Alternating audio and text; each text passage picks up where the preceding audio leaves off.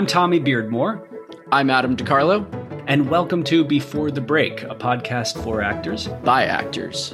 Brought to you by Book It.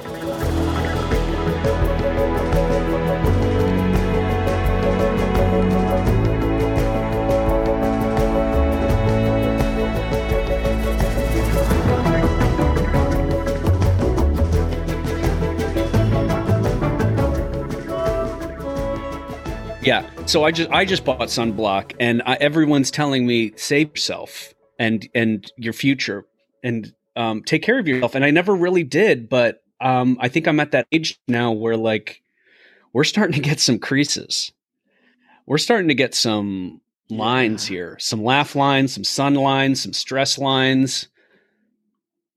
So I got I got to I got to change it up. I have to I take care of definitely myself. have. I have laugh lines because when I smile, all the match. Yeah. Well, yeah, it's proof of how much fun you've had. Exactly. They're not wrinkles. They're just fun time lines. Well, I'm I'm happy to be here to have fun timelines with you, Adam. Um, good day. Uh, Speaking of for fun those of you, uh, uh, t- t- yeah, for those of you um, uh, listening, welcome back. Thanks for being here. Um, were you segueing into something interesting, or was that? I was. I was gonna intro Yeah. this person Yeah, go ahead. who makes me smile tremendously. okay, go ahead. Um, Yeah, yeah, yeah, yeah. great. Um, I love this person. this week, we are thrilled to be joined by one of my oldest and dearest friends. We moved to New York City together, and we both attended Circle in the Square Theater School. She's an actor, Mm. she's an activist, she's a producer, and most recently, she is a published cookbook author. Please welcome Laura Delhauer. Hi. Laura, Hi, welcome. love. How are you? Oh, I'm so good because I'm seeing your faces right now. It's been a long time. It's been a very long time. You're in California right now. yeah, I am unexpected. Well, I guess right now I can't call it that, or I can't at this point I can't call it that anymore. But it's a little weird. I'm like, oh right, I'm here. But Now, but this is this is your home state, correct? yeah, I was born here, and then I moved to New York City.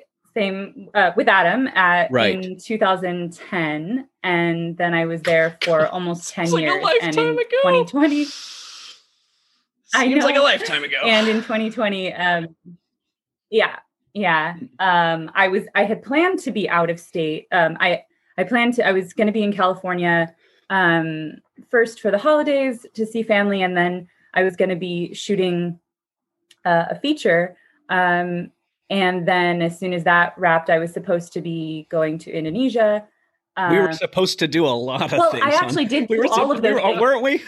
oh, you did do that. Oh, I did thank do all of God. those things, and then COVID hit, and I was in the effing rainforest. Oh, I can say fucking on here, huh? Oh, absolutely. yeah. Okay, cool. I was in the fucking rainforest. I remember. So, but you were there. You, were because- you were there. Sorry, what? Go, go ahead. Oh God, we always sorry. We What- what? always talk over each other. I remember worrying about you because all of this was happening, and it just it kept when like, I was in the airport. Yeah, it Yeah. kept escalating, and I you were supposed to come back March 15th. Yeah. and it kept escalating, and I was like, she's in Indonesia. Yeah. What is Yeah. even happening over there? And I'm googling, you know, corona, Yeah. coronavirus Indonesia to see if it was like, anywhere. You know, it was really crazy. But you got back. What a sweetheart. okay. yeah. Thank you. Yeah, God. I did. I um stopped in Hawaii on the way back, and then I was like, maybe I should stay here. And then I was like, no, no, no. Okay, let me go back to New York. And I debated just anyway. I I did get back to New York. Was there for about a week, and realized all my friends were fleeing the city, and it was right before New York City really became like the epicenter of the virus uh, in like the world. And Yeah. I and I had um, my friend from Hawaii. I had friends from all over who were like, "Get out of there!" And I was like, "Okay." And my living situation wasn't such that I I didn't have like like a lot of community like in my neighborhood. So I was like, I just got I, I gotta go. And this is at the time when we still thought this is gonna be like six weeks. So I thought, okay, Yeah. I'll just go home to my family first. and um, yeah, then they're turned into this whole thing with like battle with my landlord. I all of my jobs were canceled that mm-hmm. I was supposed mm-hmm. to have lined up after three months away. And so I had no income and I had like no money. Um, mm. And so I was like waiting on checks from a few different jobs, but those people were all like, sorry, this is screwing us up. So I wasn't getting those checks. So I just sent like a very earnest email landlords like, hey, this is what's up. I was also in a sort of special circumstance. This might be kind of boring, but like uh briefly, my my landlord um had recently bought my building for cash because they wanted to kick us all out, gut it, and turn it into luxury condos and let mm. rich people live there. And so I've been living there for like seven and a half years. And I was going to have to be kicked out by the end of 2020 anyway. And they were really trying to give us all incentives to leave sooner.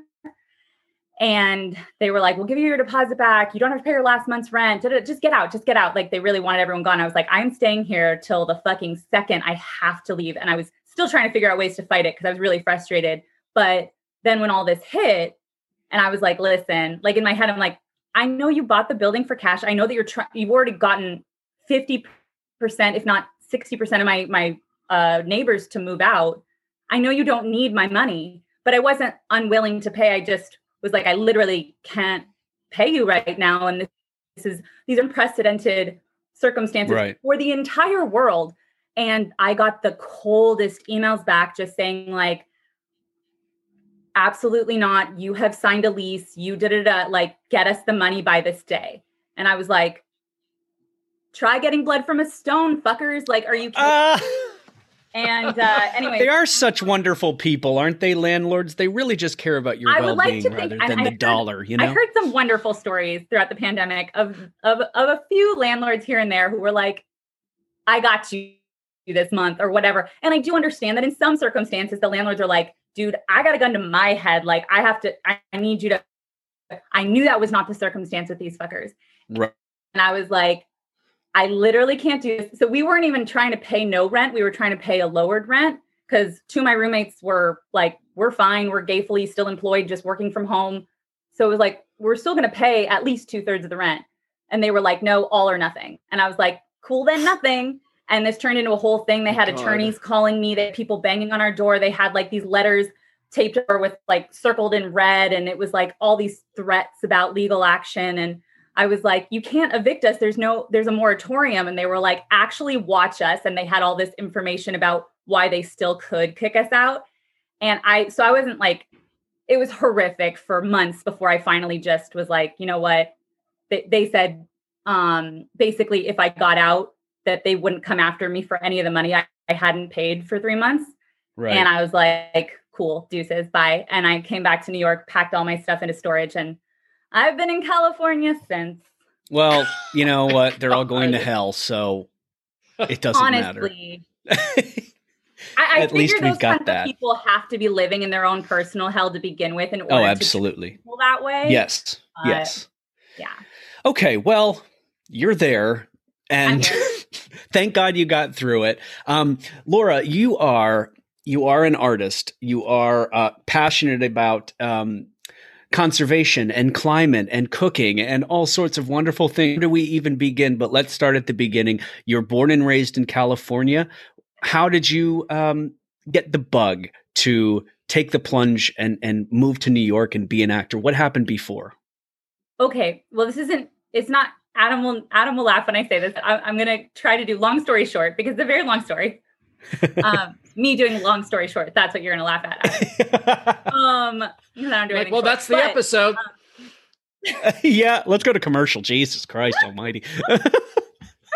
no, but um, I actually started acting really young. I started acting when I was eight years old, um, and I started with comedy. I started with um, improv um, at eight years old, and I'm so heartbroken to know that there are so few of those kinds of programs for young people, for people that young mm. anymore. Um, the program that I was in uh, here in California when I was a kid, it wasn't like like an LA program that was like for kids who wanted to be movie stars or whatever. It wasn't like that. It was so it was a theater program that improv, and it was it wasn't like there's a first grade program and a second grade program. It wasn't segregated that way. It was like kid it was just ages 8 to 18 and it was so incredible and and I attribute so much of my knowledge and passion for storytelling to my years in that program because I was 8 years old watching 18 year olds um oh shoot they just started like yard work outside okay if You that's our help them, problem or- let me know and I will move into another room It'll be fine unless they've got a dump truck or something. It'll be all right. okay i think it'll be okay um but um so yeah so i was like eight years old and um and i ha- i, ha- I was like these 16 17 18 year olds were you know doing improv and they'd been doing it for years and they were so funny and weird and um and just like just watching them express themselves on stage i was like this child just looking up to them and just so excited to not just watch them but share a stage with them. I got to be on stage and and share dialogue with these big kid slash kind of almost grown-ups you know and it was um and i just wanted to be my brother was five years older than me and he was in the program and i looked up to him so much. He was so I'm, he's still very funny person um, and very talented and quirky and weird and um and so i just learned so much about you know just first of all the power of comedy right the power of like what and also the power for for people on the audience side but also on the performing side what it fucking feels like to make people laugh Oh, like yeah. to be on stage and hear and you say shit and or do shit or just like your eyes twitch in a way and the audience is like bah, ha, ha, like uh, there was nothing I had ever felt in life that I'm my eight years old. Um, that you know that had ever made me. I've lived so like long without so long, without the, the applause. arduous years. Um, yeah, so that just that was it for me. Like once I once I I mean, so I got the bug at eight years old, and I Yeah. never really w- went away from theater. At um, I actually recently this is the longest I've not been on stage since I was eight years old. Is the pandemic. Um, Yeah. so this is is mm, fucking with my head, but um and everybody else's you know but uh yeah so that was like started and then i did i did that program till i was about 12 and then the program sadly lost funding and so um the program went away and uh when i was 12 or 13 and then i went in there was like a summer program that was only for high school students but it was with the same director um, who had done that program. And so he brought me into the summer program for the high school kids. So I was working with high school kids as like a 12, 13 year old. And then, um, and then I was in high school and uh, went to a great public high school. Um, or at the time, their theater department was really great. Um, Oh, Everyone- nice. Retired, but yeah, I went to Corona High and um, yeah, and so just stayed with it, and then went to Fullerton. What was College. your what was your what was your mascot? The Corona. Panthers? Oh, oh, nice. The Panthers. Go Panthers. Panther Pride. Panther pride. I mean, I could give a shit um, about. I mean, I love Panthers like in real life, but like school pride has never been my thing. But um, but but the theater department was fucking phenomenal, and it was this. We had this tiny little like hole in the wall, falling apart theater, but it was very much a student run theater program. We had a wonderful teacher director, but she she really just gave us the space to create. And Isn't that great compared to like so the football team? Everybody has a coach, the assistant coaches, all these people, they're telling you what to do. But it, we've mentioned this before in an episode where theater was like you're set off on your own, get Yes. your lines down, get your blocking, have a smoke, whatever. You're an Totally. adult. Totally. But Totally. you know, anywhere else it doesn't work. But in the arts, it works because we're human. There is no age, there is no hierarchy. It's just you're a human being. Let's get to work. Right. Right. and it was um and it was like that. Yeah, exactly. It was like that. And we were in high school, you know, so many people don't get that like that uh kind of freedom to Mm. create until they're much older and then they don't know what to do with it. And they're like, no, no, no, give me structure, give me an office, give me Right. cubicle. Um, but but I was I was so addicted to that freedom as soon as I Mm. got it. I like nearly did not graduate from high school because all I cared about was theater and it's all I wanted to do or focus on. Um, but I mean, I directed my first play when I was 17, and um, wow, that was just such a such an experience that that so many young people don't get. Um, and I was like, oh yeah, this is this is it for life. And then I went to Fullerton College. That that position, let me let, let me interrupt. I'm sure that position and then being around people older than you did wonders for your confidence just as a human being separate yeah. from acting. I bet it did. I mean, I I was an assistant director when I was when I was that age and it was like a a a an interesting um, experience where not many kids would have that. They would have that as a twenty some year old. They would have that post college. But here you are making a schedule and getting things ready, and it does wonders for a person's confidence to yeah. not even in acting, but like in college and in internships and in life, you have held a position even as a young person. Um, where you were kind of responsible for certain yes. things where most kids don't get that chance. Absolutely absolutely and and with that it was mm, it was such a cool experience to uh in like leadership i guess? Yes. Um yeah. because i felt very responsible for i saw people because um there were always uh not every show was student directed but we every year we had at least one or two student directed shows and um I remember there there were some student directors where you could see this is this is a, a soapbox, the power trip. This is an opportunity to tell what to do. And for me, it was the opportunity to collaborate. It was the opportunity to to um, be like kind of have my. It was actually me and my uh, best friend at the time. We co-directed. Um, and that that's dangerous. Um, but um, but for us to, you know, you just like anytime you co anything, it's like you really need to make sure that your personalities right. are you might love each other, but you might not by the end of it. But anyway, but you knew, but you knew the importance of abandoning Tommy, this ego podcast and not not enjoying yeah. friendship. right. So far, you guys seem to be fine.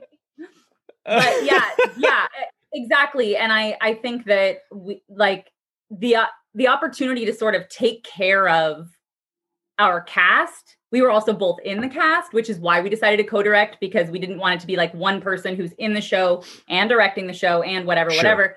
Um, and so yeah, so for us to really take care of one another and really like listen to each other, get creative input from our cast without, you know, letting it be like a too too many cooks in the kitchen type situation. Um, but yeah, learning all those skills at that age was so insane. And I actually had um it was my junior year, and I I had this incredible teacher, Mr. Inger, who was my geometry teacher at the time. Who um I bring this up because I just recently uh, learned that he passed away, which is so sad to Aww. me because I know Aww. he was rather young. And um, but he was my geometry teacher, and I hated geometry. I hated math. Um, I didn't hate math, but I yeah. Yeah, not a, we all and we're all raising oh our God. hands, right? Yeah, yeah, yeah, yeah, yeah. Great. Um, okay. Really creative, talented, pretty people. Um, we no, just kidding, but not okay, anyway.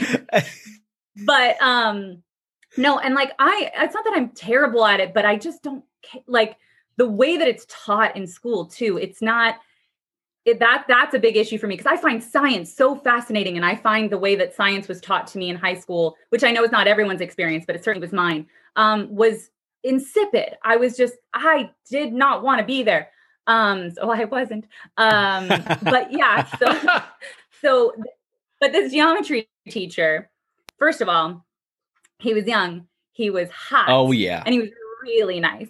Um, and so I liked going to his class because he was hot. But um, and he was really nice. but I hated geometry and I was directing my show simultaneously.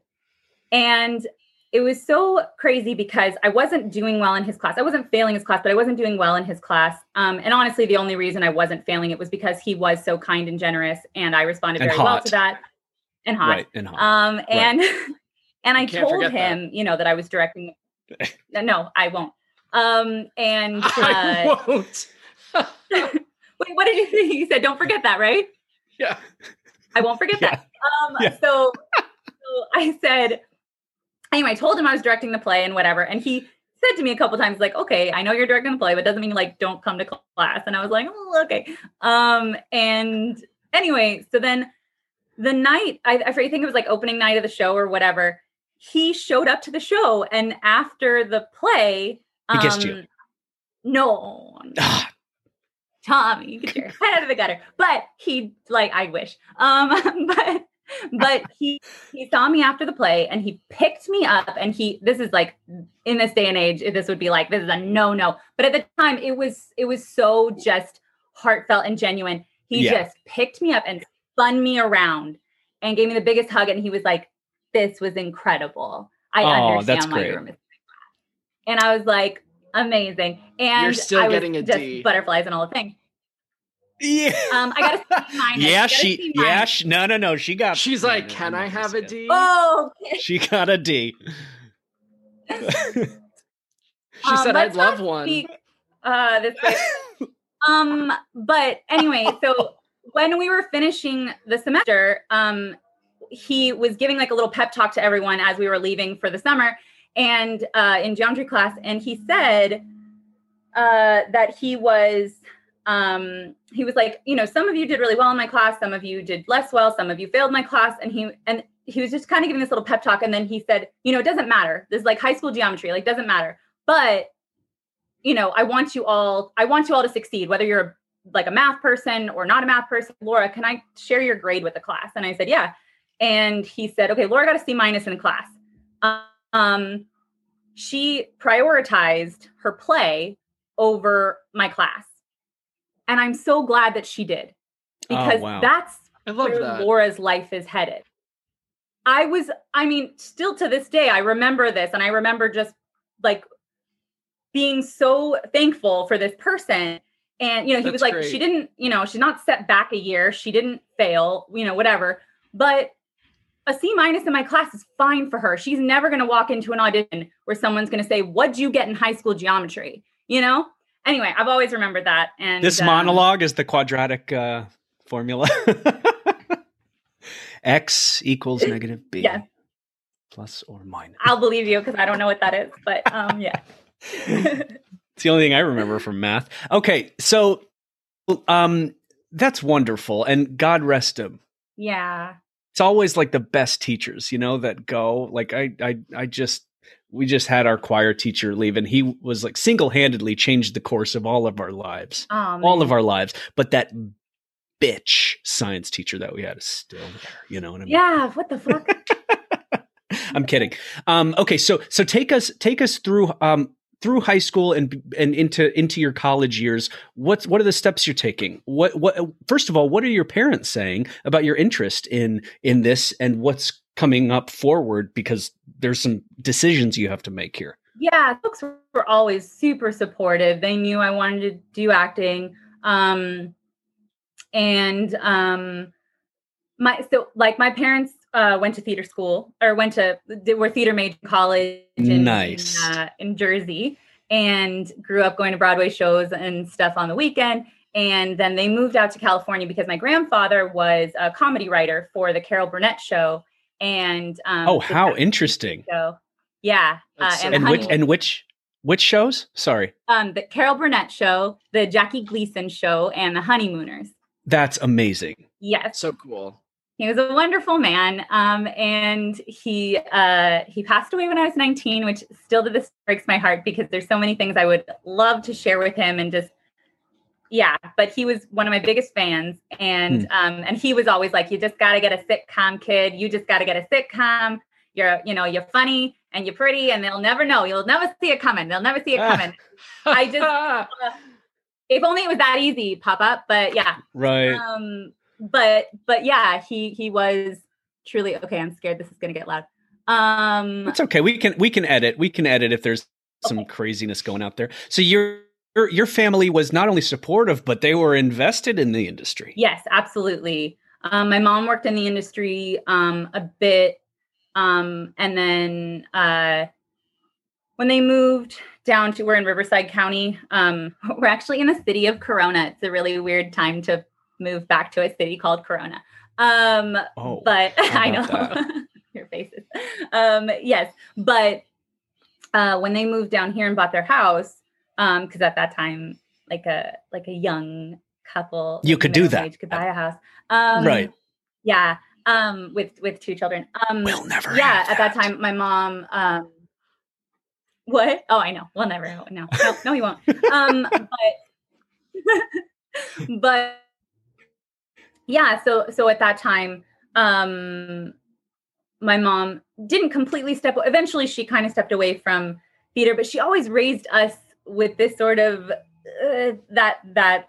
I mean, I always knew my mom was a theater person. Like she raised us as a theater person, and like with like I didn't realize until later that it wasn't necessarily normal for everyone in your family to have like voices and character and stuff like that that we play at home. And like sometimes mom would be the witch, and like Ah, you know, I didn't know that wasn't normal. Um, and so, yeah, but they were very encouraging of us um, being in these kinds of programs and doing these kinds of things. Um, and then, yeah, and then also I was lucky that I had my brother, who my I've had I have two wonderful brothers, but my older brother um, pursued. Um, he went into the more in the film direction um, Hmm. and and more um, directing, writing um, and editing. And um, so he was pursuing that as well. So when I said I wanted to continue with theater, they were like, yeah, of course. Um, but I did decide to go to Fullerton College because it had such a reputation for such an incredible theater program, while it wasn't this like take out a bunch of loans, um, like kind of, um, you know, four year university situation. Um, and I, uh, I always thought that I would transfer to a different school, um, a different university, and then um, I had same kind of situation there where I had so much. Well, Adam and I, I met Adam there, and we had so much creative freedom there. There was so much like space to explore and play. Um, it was such a wonderful program. Um, but while I was there, um, there was um, because Matthew Lillard went to the school at some point. Um, and so Gary Krinke, our one of our head theater um, acting acting teachers, um, would invite him back. Uh, Gary and and and Charles uh, Charles Chuck Ketter um, would invite him back to do um, like workshops with some of the and they eight students, usually students who were had been a while and like I don't I don't know what you call it, like I don't want to say like special students or whatever, but like students who were like doing really well in the program and like were definitely like wanting to pursue this career or whatever. Very Gifted. gifted. Thank you, Adam. so they picked a few of us gifted um, people. raw, gifted talent. extremely advanced. And for those who don't know, Matthew Lillard, he's a he's an actor. Um, Scream, The Descendants, Scooby-Doo. TV Scooby-Doo, shows. yeah. Uh, you know, Yeah, yes, exactly. Um, and he's fucking awesome. He's a wonderful person. And um Really is. he uh he like we had fun during that, you know, week or whatever that we did this workshop with him. And he pulled me aside on the I think, yeah, I guess it was the last day, and he's like, And he forget lifted exactly me up said. It was and like- said, "Fuck this geometry class. You don't need it." Geometry Wait, wrong person. Wrong person. you spun me around. No, he was like, he was like, I was talking to my wife about you, and I like, I can't like figure you out. And I was like, okay. And he said, uh, you're really funny. Do you want to be here? And I was like, what do you mean? He's like, do you want to be in New York or do you want to be in California? And I was like, "Uh, I don't know. Um, and he's like, have you ever thought about going to New York? And I said, yeah, yeah, like a lot. And he said, um, there's a program there called Circle in the Square. And I knew um, uh, Candace something, I forget her last name now. Um, but anyway, I knew someone else from Fullerton who had gone there and I had heard of the program and stuff. And he's like, okay, I went there. You should definitely look into that program. And I was like, amazing, cool. Um, and uh, I went home that night and looked at it, and and he and it was everything that I, I was like, no math classes. It was just right? it was a it was conservatory. It was just you know theater, and I was like, yes, this is what I want to do, where I want to be. Only like minor hiccup in the plan was I was getting married, um, which was like let's just call it a hiccup. I made a mistake, and that took up like an extra year of my life. But Copy that. Yeah, but the following year, um, after I was married, um, and I was still married at the time, but I did. Um, uh, see, it makes sense that it would get loud outside right when I'm talking about my marriage. Um, yeah. Um, so, uh, so I did decide to audition for Circle, and um, got in, and it was a little bit of a like a messiness because my husband didn't want to go and um, didn't really want me to go, um, and I just decided, well, that's stupid. Like I'm going. Interesting. And, now, so we've we've never really touched on this, but okay. you know, I, I, I love that that you opened up about this because there are people um, I I have known in Chicago maybe who their destiny lied uh, in another market, but because they had tied themselves down to someone, maybe they were in the wrong situation. Maybe yeah. they didn't think about the idea of a new market, a different place. What happens if I book the show? There are certain things that we have to do as actors to, um, to to prime ourselves f- to be open for the opportunities that come. And mm-hmm. this is a perfect example of you being in a situation that in hindsight now you know that that was not the situation that you needed to be in. Maybe it was supposed to happen that way, whatever. The point is there was a clash there of of preference of where you want to live. Yeah. and you know being with someone getting into a relation we talk about everything with acting including romance right? If yeah. you get into a relationship with someone the first thing you talk about is you know get the politics and the kids and all that stuff out of the way and then you say by the way i am deeply serious about this thing. I feel yeah. so passionately about it.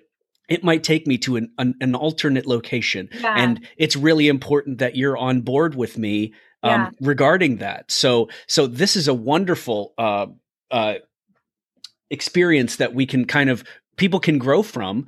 Sure. Um, so that must have been extremely difficult for you. How did you navigate that? I talk about it very um, humorously now. Um, it was very difficult at the time, um, but um, yeah, I mean, he was not a bad person. Um, it just it didn't it didn't make sense um, at that point. He he was also a performer, an incredible um, singer, and uh, and I thought that he would want this like let's do this together.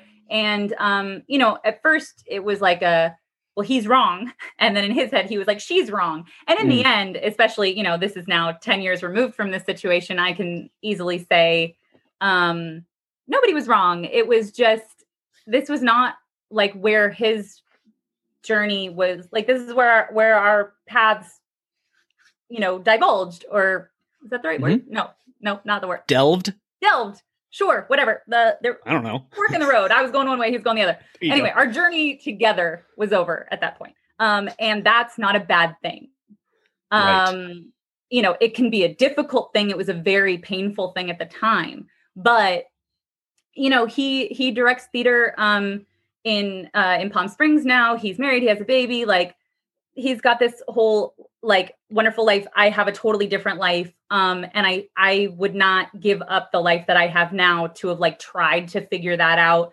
Um i do think it's so important for you to really really not i mean as a person not just as a performer um but especially as a performer maybe or as a creative person um you have to listen to yourself and what it is you need to do. So if you know like you know it's not like your ego pulling you it's your it's your gut and it's your heart pulling you somewhere in some direction.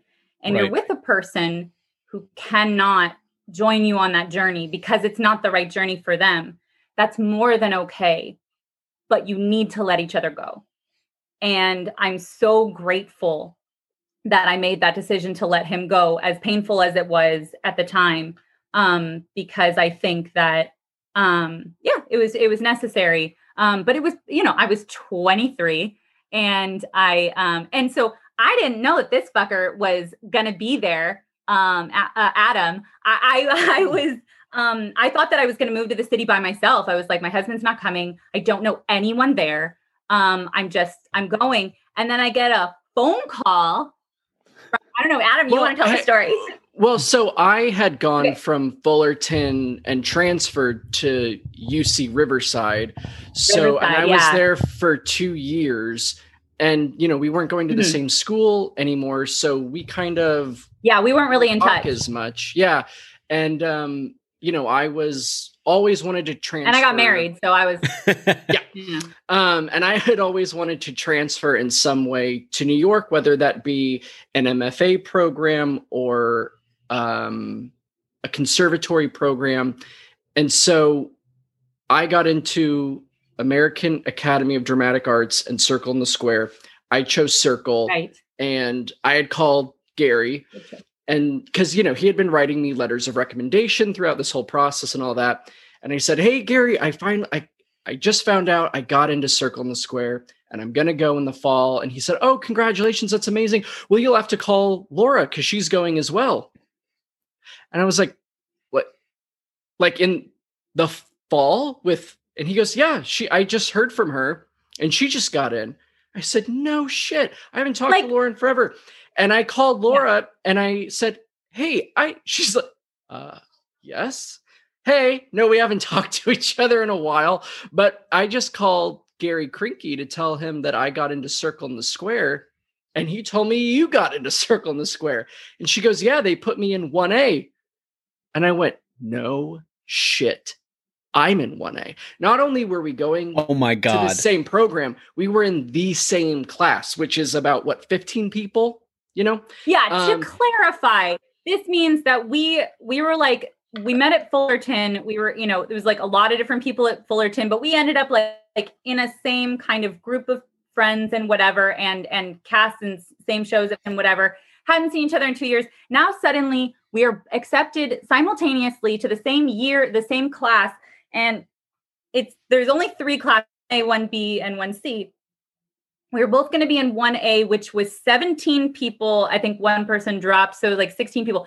16 people, 17 people, you know, accepted into this class from the whole world. And Adam and I were both in like both these kids from effing Fullerton, California. It was so wild. I was like, are you kidding me? But I I had never moved out before. So Oh, that's right. Yeah, moving still all the way across country to New York City, Yeah. it felt so wonderful to have somebody that I knew not only be Oh, yeah. going but in the same class as me. So Right. it wasn't as, you know, jarring and we always kind of like held each other's arms Yeah, yeah. each other. Um it was very bizarre and We very each other's security serendipitous. blanket. Yeah, so we moved to New York City together and did Circle together and yeah, it was great. Yeah. That's that's wonderful. And so you guys kind of had each other going in. yeah. Um, and then you created kind of a community in that in that bubble as well. Um, now how Mm-hmm. was how how long was that? Was that one year or two years? It was a two-year program. Um, Adam Adam stayed for one, and um, and uh, he, well, he, I, I you told the story during the first episode. I heard you. Um, and I yeah, I stayed for the second year. Um, but the thing is, one of the things that I was most attracted to about the second year, I am a big fan of Shakespeare and Chekhov and all of that. But I one of the main things was I was like, second year is when they like introduce you to industry people and they start talking to you about like how to audition and like all these things and i'm going to go ahead and say that most of that was useless um but not completely useless but the, and, and i and i don't blame the school for this um but it is so different and this is one of the things that like having the grand my grandfather being who he was and um you know you would think that having like an Emmy award winning television comedy writer for a grandfather, Mm. he would have some sound advice to give me about what it's like in the industry. The industry is so fucking different every, you know, few years, but I mean the jump from when the Carol Burnett show is happening to what it's like now is so vastly different. Also, I predominantly did want to pursue theater. And even but even the theater world and he he wrote for theater as well and he was in New York for a long time. He's from Brooklyn, but um but but even all the things that he told me, you know, it was like he knew what he was talking about, but he was talking about stuff from decades ago and it, it's just not the same. And so to to expect this school which was predominantly run by older people who who were, you know, very much involved in this industry for for decades um but they don't necessarily know what it's like to go into auditions now. Um, And so there were some people who had some really good advice, um, but a lot of it, like I, I heard on your first episode, Adam talking about the whole thing where all of a sudden you go into a room with a headshot and resume, and they're like, "We don't need this because everything's digital now." And it's like, no one should be made to feel like an idiot that that's the case now, but like things are changing so quickly Um, Right. so yeah, so that was, um, yeah, Yeah. So so when you that last year was you mentioned semi useless. Uh, what happened Well, then when you aspect of it in, was. in that I in that aspect? yeah, yeah. And when you when you left or when you started to kind of go out on your own, um, how did you acclimate yourself to this new industry um, as things were changing uh, in terms of the agent auditions, getting yourself in the room? What Yeah. happened kind of directly after graduating? Yeah. So um here's where I I mean in so many ways my experience will be very much like anyone like like many other people's, but um at the same time uh there there is an element of this that I, where I think my um experience might be a little bit different, but um so so this a lot of people could probably relate to. So we had like a like an industry night um Hmm. at the end of our year and um there were some really cool industry people who were there. There were um and, and then there were um but there weren't a lot of people there weren't a lot of this wasn't like um yeah there, there weren't a ton of people um but um i basically got calls from four different people one was a manager who told me um in our first meeting um, the importance of acknowledging that at some point in my career i would probably have to do nudity if i wanted to be taken seriously as an actor um Okay. so I that- try to do nudity at least like once a month, so I get the it. funny thing is i have but um Ah, but that's point, total bullshit, by the way, though. That is, but that obviously. is utter bullshit. Just, just to let ever- someone listening know, yeah, if anyone says that to you in a first meeting, you go ahead and lose their phone number. Um, right? and uh, yeah, so I promptly lost his phone number. And then there were two commercial agents who were really interested in me, which was cool. Um, and I did go on a lot of commercial auditions. And they're like, if you want to get in a good commercial, network national, you got to do nudes, yeah, right? yeah, exactly. um, no, they were both um, they were both very respectful um, and lovely. One was more one was all union stuff and one was non-union stuff, and um, they knew each other and joked about like, no, she's mine, and and it was funny because in the end, neither of them ever got me cast in anything. Um, uh, but they did send me out on things.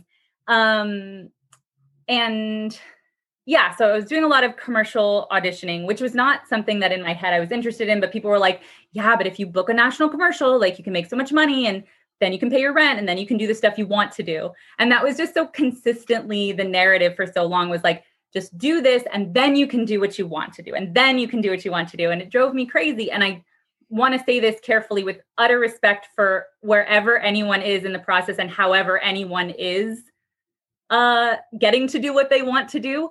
But i will say don't ever lose sight of what it is you want to do. Because um i think that it's very easy to be like well uh, i mean fully be open to learning that there's something else you want to do. And i know we're going to get into that kind of stuff.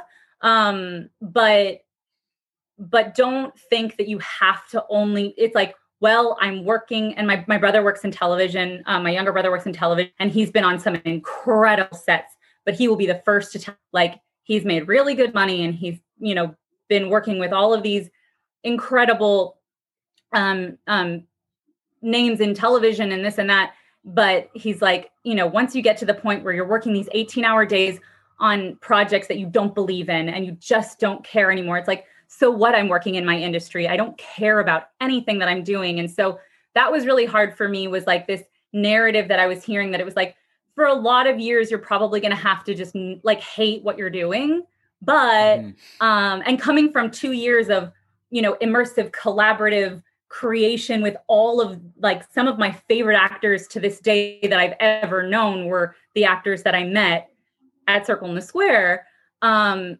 and and I was like fuck man. And then like watching our little like tribe just like get stretched thinner and thinner and thinner and everyone was just like lost and out on their own because it was like what eh, you know it gets so individualistic in this hmm. industry once you get out of school or whatever you know it's like okay well like you're on your own like may the best man win or whatever. And it's like no man like i want to support you. I want to be at everything that you do. I want to hear about every bad audition. I want to go get thai food with you and catch up with you and talk to you. And like and once that started feeling like it was very threatened i was Hmm. like i need to assess you know and, and it and it wasn't that easy. It wasn't like i had all the confidence to be like this isn't right for me. I it was i at first blamed myself. Like there's something wrong with me that I can't just like hustle, grind, keep doing it until I book a national commercial and then I'll get to create whatever theater I want. And I was like, mm. man, what's wrong with me? Um, and and in the end, you know, this is jumping a few years, but like I realized, and, and a big part of this realization came from the fact that the fourth person from my industry night who was like, I would really like to work with you was um, actually someone who had gone to Circle with us our first year um, with Adam and I. Um, and her name is Riva DePaula, and she was creating a theater company right out of Circle. And she, she, she, like Adam, didn't go to our second year because that wasn't um she was interested in was like the the classical theater stuff so she went right into industry stuff and created a theater company and everything but she really wanted to create like a small theater company filled with like really good actors who could help uh playwrights get their plays up on their feet and so um so we would get submissions for anyway so she cast me and I believe this was this fresh produced. Fresh produced, yes. Cool. So Laura, Laura was a founding member of uh, and one of the core actors of of Fresh Produced, yes. a theater company dedicated to workshopping new uh, pieces of theater in in their early stages, yes. right? Yes. So in, in 2014, you became the artistic director of Fresh yes, Produced so in, in New York, Los Angeles. Yeah, and then I right took over and and you came up with a mutant peep show uh, to produce the first workshop of a of a beautiful new science fiction play. I think it was called Bounded in a Nutshell. Yes. By uh, Jason C. Stewart. So talk yeah. about yeah. talk about these these new theater companies and jumping on and the importance of that kind of community as yeah. your as your colleagues or I should say, your fellow students was thinning, you yeah. were um, creating strong fibers after college with with these new theater companies. Talk a little about that. Yeah, because that I mean that was really my family. Like we were family, you know. And then to all of a sudden, it was like some people are moving away, some people are moving in this direction. People are just worried about paying their rent. People are just, you know, everyone's like kind of scrambling, and then like everyone's in some outer borough somewhere, just trying to be able to afford living in the city still. And um, and we were very stre- uh, stretched very thin. But um, my boyfriend at the time and um, and a couple of our other friends um, well there was so there's fresh produced there was uh third year collective which was a theater company that um myself david lind nate jensen and rebecca steele started and then david and nate and i continued it when rebecca left and then um anyway so so we had a theater company um and then and then i was part of fresh produced and then went on to so it was like we were trying to just create community where it made sense where it was like okay you may not be able to like we might not see each other every day anymore. We might not see each other every week but we will fucking have a reason to all come together hmm. once a month and read shakespeare or we will have a reason to come together once a month and play do something you know? And then um, so between fresh produced and third year um, i i started producing theater as well as getting the opportunity to at least perform and meet all these new playwrights through fresh produced. Oh my god. Um, and then it was actually um, uh, third year um, we had one really wonderful um, production of uh, Alexi Kaye Campbell's the pride which was really wonderful because it was also um, it was produced uh, and adam was our lighting designer, right? Yeah. You are a lighting designer? Yeah. Oh, how yes. about that? Yes. And we um we actually produced that. Um it went up the it, it it's it's about pride in in England.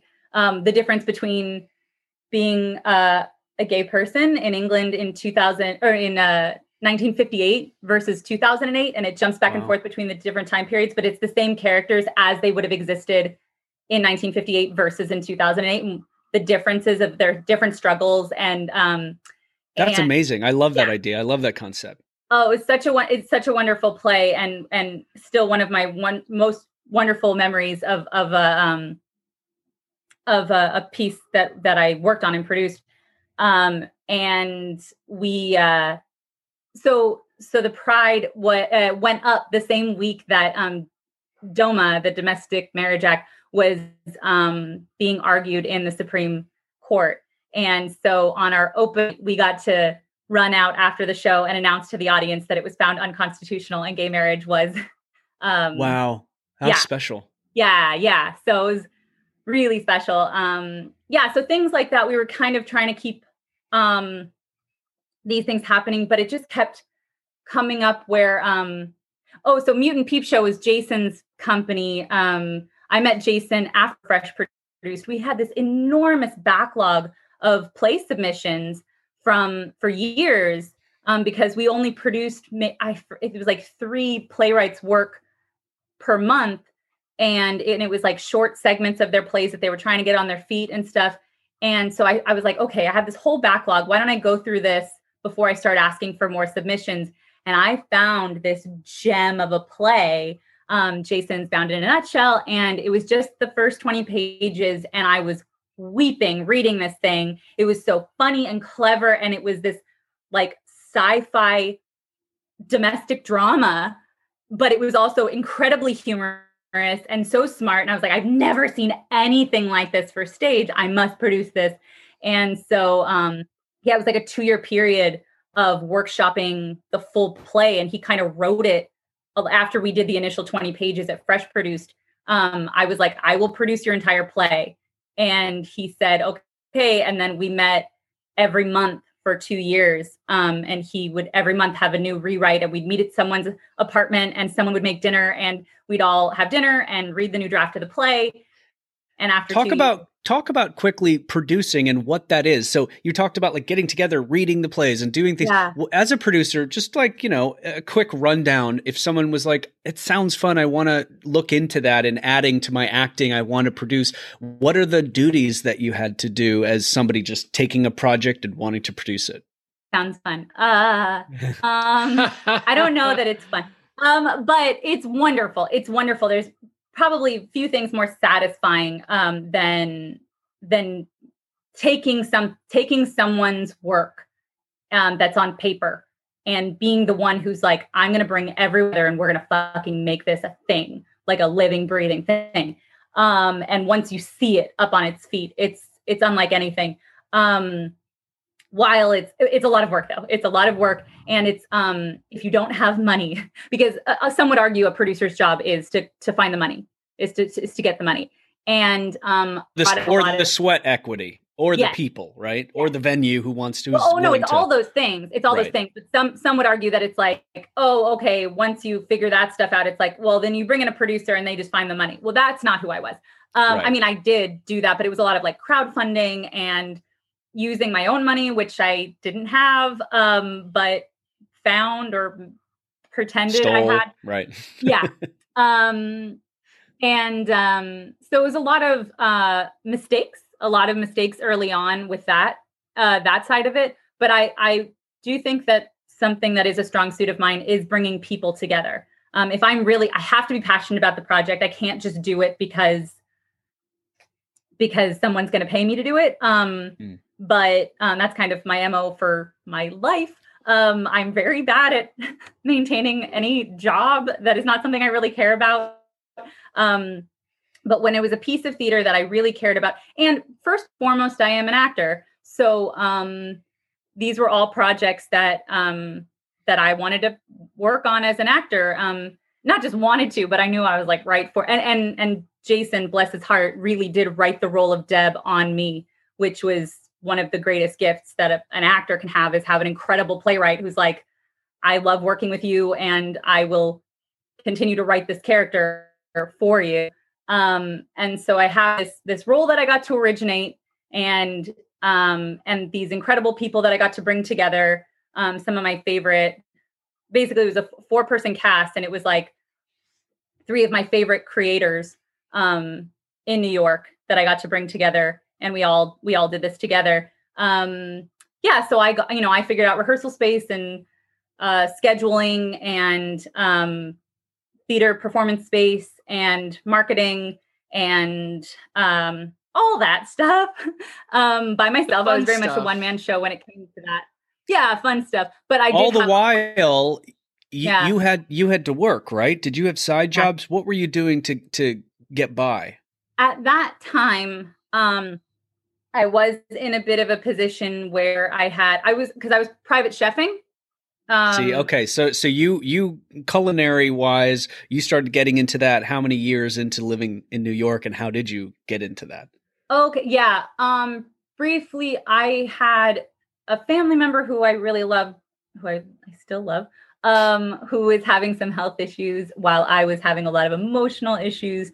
And um, because I, it was actually while I was going through my divorce that um, we got to spend a lot of time together. And I basically discovered um, how much of a difference it made in my mental health and in his physical health, uh, and both of our physical health when we started um, experimenting with plant-based with a plant-based diet but i didn't really know how to do that like i didn't really know what i was doing or what i was supposed to eat or anything like that and i did not know how to cook um so then when i was in my second year at circle um my partner at the time was interested in going vegetarian and i was wanting to go like exclusively plant-based um but sort of slowly and gently and like you know still getting drunk and having pizza sometimes or whatever. Um, but like I predominantly wanted to wanted to explore this because it, it, felt so different. And then I started learning a lot about the environmental impacts of animal agriculture, and I started learning more about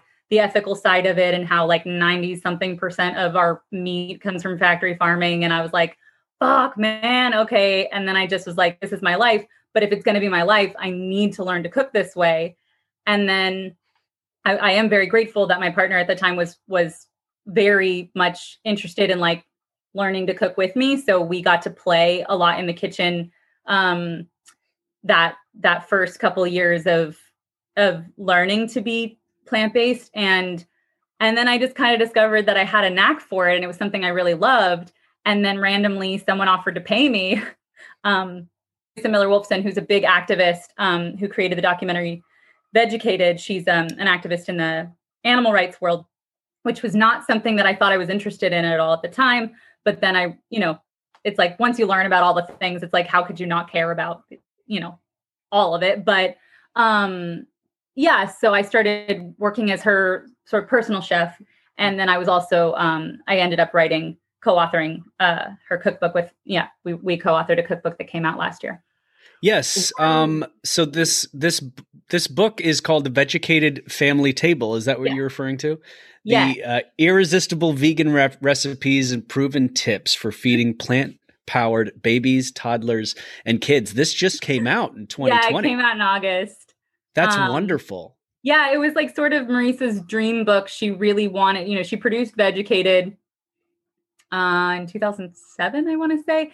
And um, then she had two children um, after that and was raising them plant based, but going to, um, you know, for them, yeah, strictly vegan. Th- their family was, you know, she was raising them strictly vegan. And um, she was having to do all this research herself about how to do that healthfully because um, even though uh, a predominantly like whole foods plant-based vegan diet is a very healthy way to raise a child there's not a lot of literature there wasn't a lot of literature about it um, and and a, most doctors are not just factually they're just not educated in nutrition um, at all.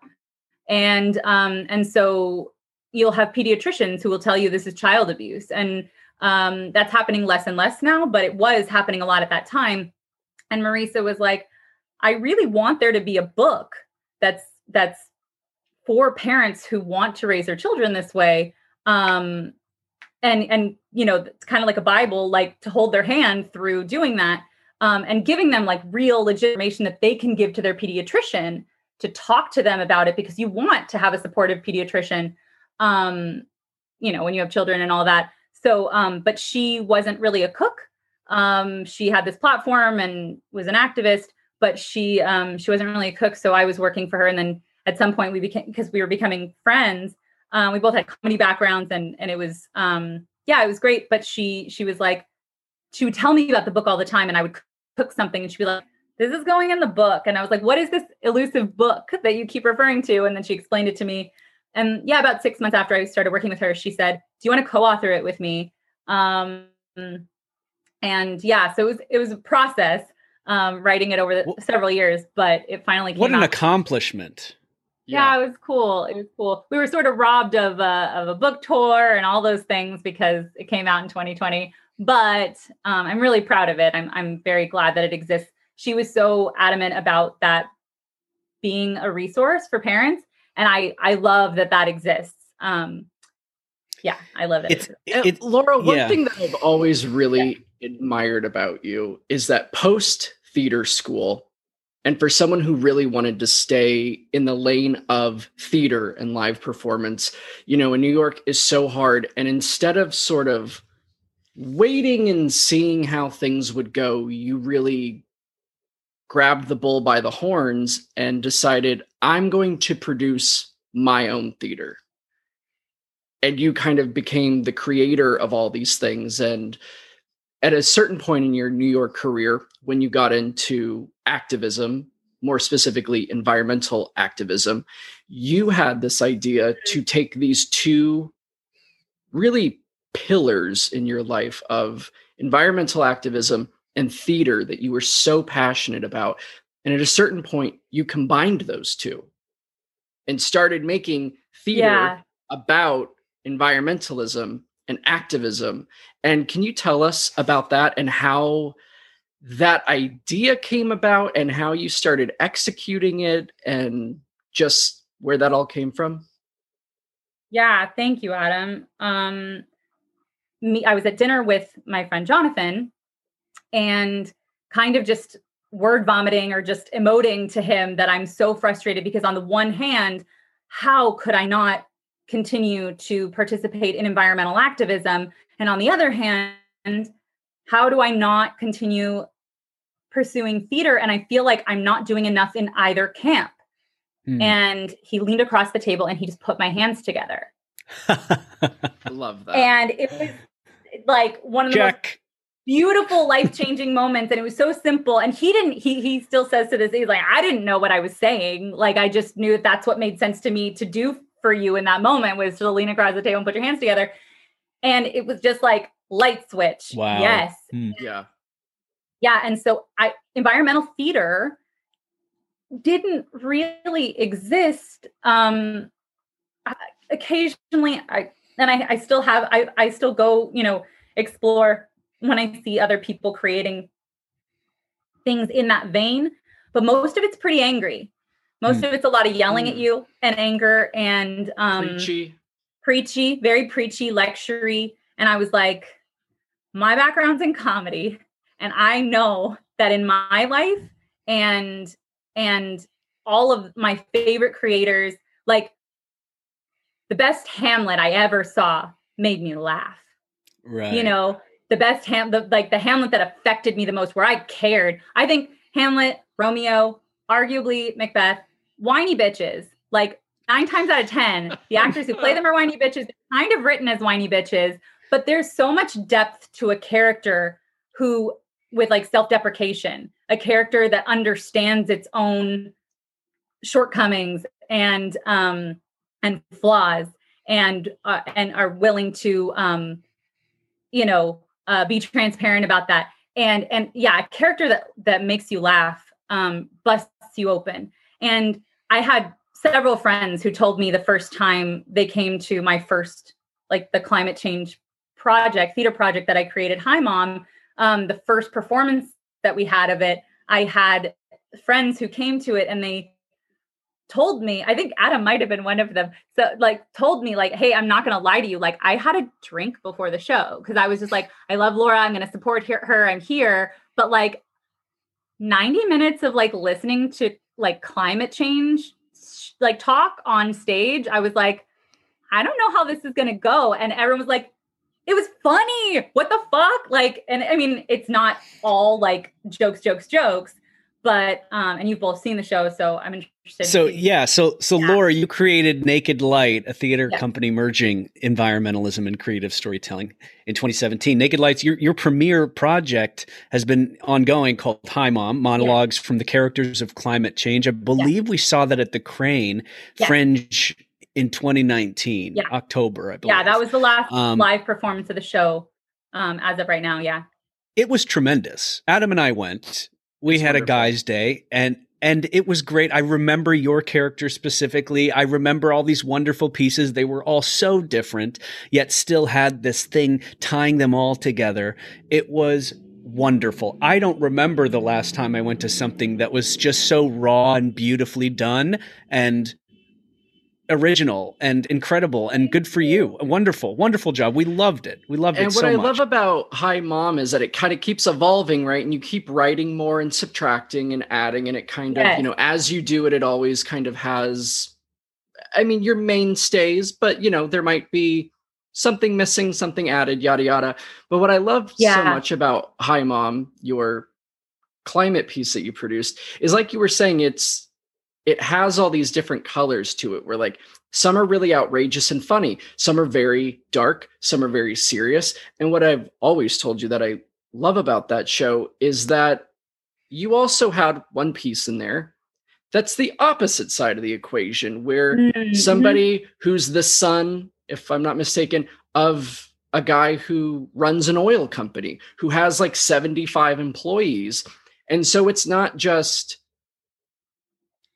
climate change from one perspective but you also Yeah. have these other people going you know i hear this on the news and i know this and that and you know i'm the bad guy now but like i have all these employees and we live in this part of america and you know i'm in charge of putting money in their pockets and then Yeah. from that you know food on their table And and food like, on the you table. know now yeah. i'm meant to be this bad guy and it's like so you do have opposite sides of the equation which i thought was very mature and wonderful to put in there but it is very funny and it's very dark and it makes you think and it's a little outrageous. So when you come out of it you have this very wide spectrum of emotions that you got during the 90 minute show. And um yeah i saw the first one and then tommy and i went a few years later and i saw it again and it's really wonderful. But I, Thank you. it, it's so fantastic to see somebody who just has these two major loves that are quite different and you found a way to put them together and do live theater and have a troupe of actors who get to work and put it on and also say something and about something that you're and and so hon- so passionate about. once that little like light switch moment happened where Jonathan put my hands together and I started like my wheels started turning about about combining environmentalism and theater.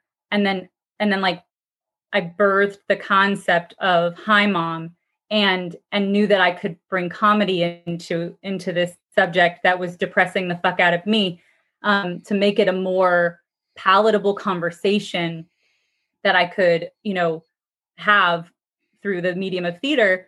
Um, there, there has consistently been, even through all the other inner turmoil and battles that I've been dealing with personally, there has been this calm of knowing that I can, with 100% confidence, say I could spend the rest of my life working on this project and be so happy like i don't like i would love to work on other things and i'm so thrilled that my my wonderful filmmaker brothers are producing their first feature film and uh, we're halfway done sh- shooting it and it's like this hilarious weird uh, horror film and i i'm in that and we'll be finishing filming that as soon as we can get like all the covid you know stuff in order.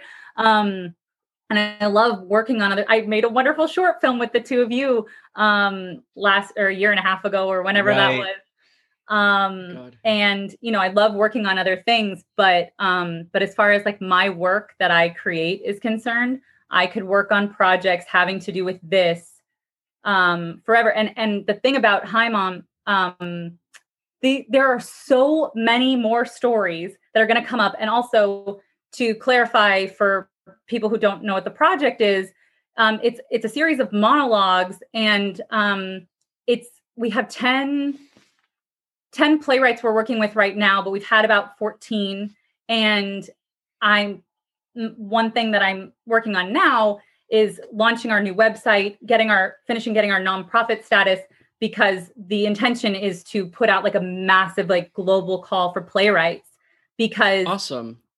Um, yeah, because we we want to just continue, but we also are like, I, I just took the pressure off of like there needs to be a finished product. It's like the living, breathing project. It's the living, yeah. breathing theater project that we will always like like characters like Mama or Greta or um, Craig, who you were talking to, that I'd like to speak on briefly in a moment. Um, man, um, those characters will never go away. They're sort of like our evergreens of the show, but they might evolve. Um, or there may be performances or productions of the show we do without them or without any number of them. Um, but but I think it's so important to start bringing others in. And that was a lot of why I was in Indonesia last year was because I was like, man, there's only so much like I can feel like I actually know about this subject. I have read and I've watched every documentary, I've read all these books, I go to conferences all over the country, but um, I was like, man, I want to go to where it's happening. Like, yes, it's happening here in New York, and there's places I can go in New York. But I was like, I'm I was so obsessed with what was happening in the rainforest and um, and like palm oil production and the destruction of communities um, and and and the um, ecosystems of the rainforest in Sumatra for palm oil production so that we can have like packaged snack foods and shit. I was like, yeah, I still when I go to when I go to the store, I still look at ingredients to make sure it doesn't have palm oil because Amazing. of you. Amazing. And then I also eh, like in a way, I love that. I love that, Tommy. And we have a wonderful um, character in the show, the orangutan, who talks so beautifully about that. Oh. Um, I love, I love that scene. I love it too. I love it too. And Dace McNally, who played the uh, the orangutan, was so wonderful. Um, and Reed, who wrote that piece, who also wrote Greta and Craig and Mama, um, is a rock star and a genius. Um, but um, you know, it's so easy when when you live somewhere like New York City and you're go go go go and you're hustling whatever. It's you know like read articles and watch documentaries and be like, ah, I got it. Okay, so I'm gonna do this now, or I'm gonna stop doing this now. And it's like it's always a bigger picture. It's always a more nuanced story. And um, and those are the kinds of stories I really want to tell with Hi Mom. And and and I really think that our storytellers are the best people, the best, like most equipped people to to do that work. And so, yeah. Laura, as always, we could just go on and on and on and on. But before we go, and I did. I but before we go, do you have any advice for, you know, people in theater who are looking to produce or have other interests that they might want to combine with theater? Do you have any advice for yeah. people who want to start that as a venture? I would say, uh, first of all, make it as important uh, as as important a part of your pursuit of your career as um, you know networking or going to the gym or um, or getting new headshots or auditioning or anything else. Uh, spend time checking in with yourself. Spend time writing, um, and really get to know what it is you want to do. Not just um, I want to be a TV star. I want to be, you know, there's nothing wrong with aspiring to those kinds of things, but, um, you know, it's not just about the awards that you might want to win or certain amount of money that you might want to make. It's, it's also, um, it's about being true to yourself and telling the kind of stories that you want to tell. Um, and the game has changed in so many ways. There, you know, 30, 40 years ago, um, graduating from a theater conservatory in New York and then going out and auditioning and getting a job, like, was not the same as it is. Like, it's a very oversaturated um, industry now. And that does not need to be a bad thing. But one thing that I, I think that is very positive to have come out of that is um, the opportunity, you know, with all these different media forms that we have, we have the opportunity to tell our own stories and to tell the stories we want to tell so if you want to make a short film, if you want to produce a play, if you want to create a theater company, you can be pursuing other things simultaneously, but please do that. And um, theater is a wonderful media to talk about whatever you want to talk about. I do advise against preaching at people because nobody needs it. Um, we get plenty of it from social media, we get plenty of it from everywhere else. Um, and uh, that's, I mean, if it's your thing and it's what you really want to do and feel passionate about, try it. But um, but I would say um, really um, figure out figure out the stories you want to tell and don't rely on someone else to hand you that opportunity. Yes, you may still go to auditions and uh, want to get in certain rooms and in front of certain people that you do want to collaborate with, and that's wonderful. But in the meantime, you don't have to wait to enjoy, not even just enjoy, um, to be a storyteller, to be the storyteller that you are. And um, I know people really want to tell stories. I, uh, not everyone, but a lot of people like me want to tell stories about um, things that they feel passionate about that are causes or that, that or that could be you know categorized as a cause or something like that. Um but uh you want your storytelling based in character. Um that's that's the most effective way to tell stories in in my opinion and and i think it's is my strong opinion um and that's why the monologues in Hi Mom work so well is because people fall in love with these characters. People fall in love with Greta the turtle. People fall in love with the orangutan or they fall in love with Craig the oil man who, you know, has worked however many years for the oil industry and loves it still, you know, like and then they see a different perspective and they think differently. But he doesn't sit up there and give a million statistics. He he talks about the industry and the history of the industry, but he tells his story and you get to know who that man is. You hmm. get to know who that turtle is. You know you get to know these characters and that's the care. It's not the statistics. It's not the listing off of um, detailed information. You're it's adding the human element to the human the element or the turtle element or whatever it is. Yes right. exactly. Exactly. The, the humanity and the the soul of of these um of these characters.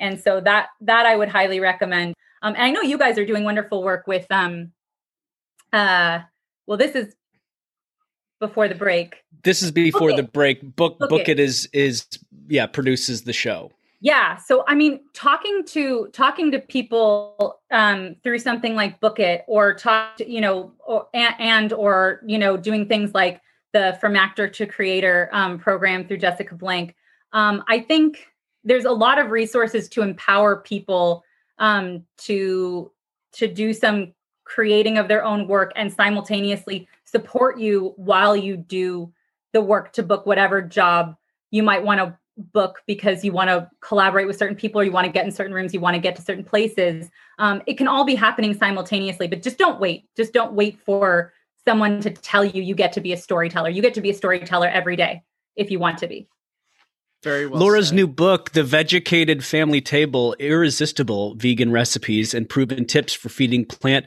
Powered Babies, Toddlers, and Kids. Laura, where can we buy this book? I highly recommend that if anyone does have a family, you don't have to be vegan or you don't have to uh, want to raise your child entirely plant based. But um, if you would like to learn more about raising a child plant based, um, the book can be found um, through indiebound.org or um, bookstore.com dot org bookstore.com the, or dot org. Those are two places where you can be supporting local bookstores um, during the pandemic um, and get your books through them. You can still get them um, I, especially through bookstore. I know you can uh, or bookshop bookshop.org you can um, get them mailed to you still but it'll come from a bookstore a, a real local bookstore as opposed to um, amazon right. um, which is better for the environment and kinder to our communities. Um, so that's what I would ask and recommend. Lovely. Laura, thanks so much for being here. I hope everybody enjoyed Laura's interview. Um, we'll throw up all the links to our descriptions. Um, Laura, where can people find you on um, Instagram, Facebook, all that stuff? Yeah. So um, our new website for Naked Light is um, might be up by the time that this airs, but um, if it's not, you can find everything about all of this through my website, uh, elhauer.com, L A U R A, D as in dog, E L H A U E R at uh, dot, dot com. And uh, not my email, that's my website. And you can email me through there. Um, you can also, if anyone is um, interested in writing a short monologue um, uh, about environmentalism, if you have um, you know, the reason we continue to have um, playwrights, new playwrights constantly writing monologues for the show is because we it's certainly not a subject that any one person's perspective can uh, contain, you know, um, can cover. So we love um, different people's perspectives um, and and during the amplification of of differences that different feel passionate about um, having heard about subjects. So if you're interested in writing um, a, a, story about climate change, a monologue about climate change, a character of climate change, um, or environmental crises, um, you can email me through the website um, or uh, just Laura Delhauer at gmail.com. And uh, yeah, we'll have information there. There's also, I think, a link there to my um, Instagram, which is just at Laura Delhauer, keeping it simple. Um, and yeah, Instagram's the social media that I have that I'm the most where I'm the most present. Um, yeah.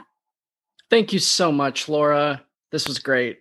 Yeah, thank you guys for having me. You're wonderful people, and I just miss you both so much. Oh, we miss we you. think you're wonderful as well. New York soon. I actually, um, I'll text you. There, there is a very good possibility I will be back in New York, um, at least briefly soon. Oh, amazing! Lovely. Yeah. Thanks for coming on, Laura. Thank you Thank guys you. so much. Have a wonderful day. You too. Bye.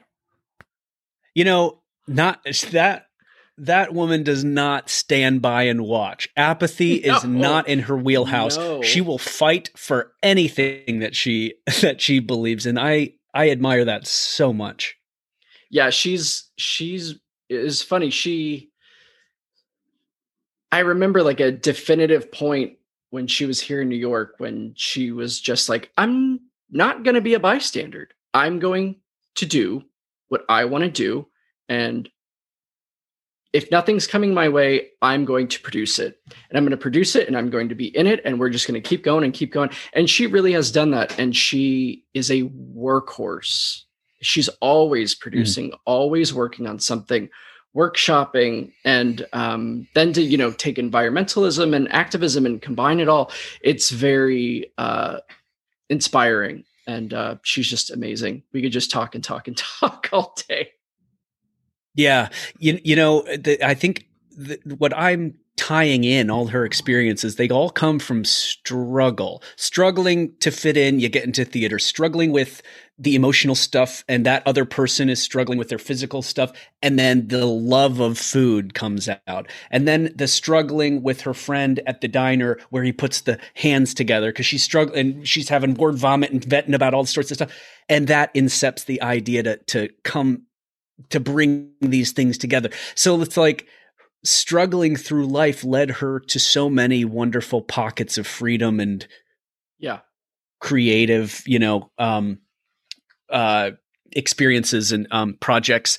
And, and the other thing is that we've seen it all before where actors um, almost to distract themselves from the mundane uh, audition uh, side job, audition, side job, audition, side job lifestyle to have something that you're equally passionate about is a wonderful thing to yeah. allow the plate spinning behind you while you're focusing on other things and time goes by quicker. You stop wallowing in self pity. You quit thinking about when you're booking something because you have other things going on. And trust me, for those listening at home, if you haven't tried it to implement something other than acting in your into your profession, your acting starts to take off. It's a law. It's it's just like booking a vacation and you get booked in a commercial. It's just yep. that's a thing. So if you're struggling with that at, at home, you're you're you're so absorbed by acting and all of its all, all of elements and things aren't working, try picking up something completely different and just see what happens.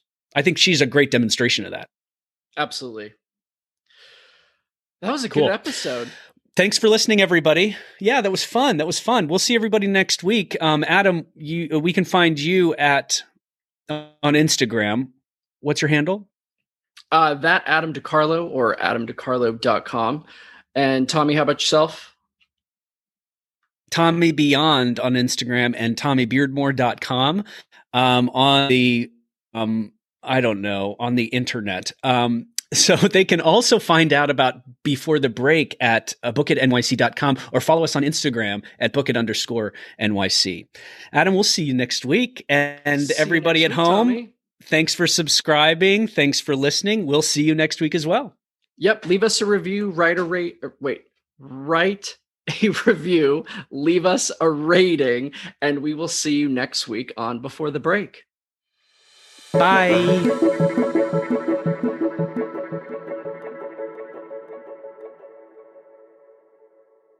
You've been listening to Before the Break. The hosts are Tommy Beardmore and Adam DiCarlo. Cover art by Amanda June Boucher. Music by Benjamin Sturley. Before the Break is recorded live from Los Angeles and New York City.